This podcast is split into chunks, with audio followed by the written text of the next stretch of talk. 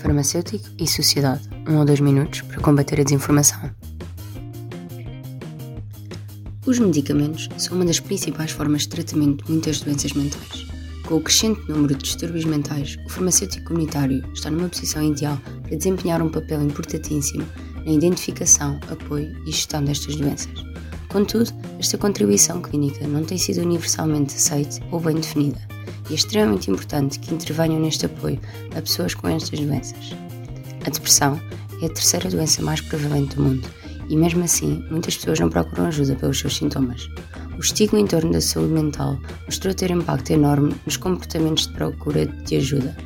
Os farmacêuticos encontram-se numa posição capaz de tentar reduzir este estigma, quer através de campanhas ou pela sua interação muito próxima com os pacientes.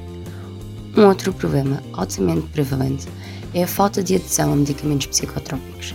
Destes, os antidepressivos apresentam maiores índices de não adesão. A adesão ao tratamento com antidepressivos é essencial para alcançar a remissão, restaurar os níveis de funcionamento e prevenir o reaparecimento, e ainda reduzir a utilização e os custos associados aos cuidados de saúde. Como os farmacêuticos estão diretamente envolvidos na dispensação de medicamentos, eles estão numa boa posição para colaborar com os pacientes e apoiar o seu tratamento, avaliar e divulgar a importância da adesão a esse mesmo tratamento. Contudo, apesar das evidências apontarem para a importância do farmacêutico no aumento da adesão aos medicamentos psicotrópicos, as suas intervenções para promover a adesão, infelizmente, ainda não são uma prática comum.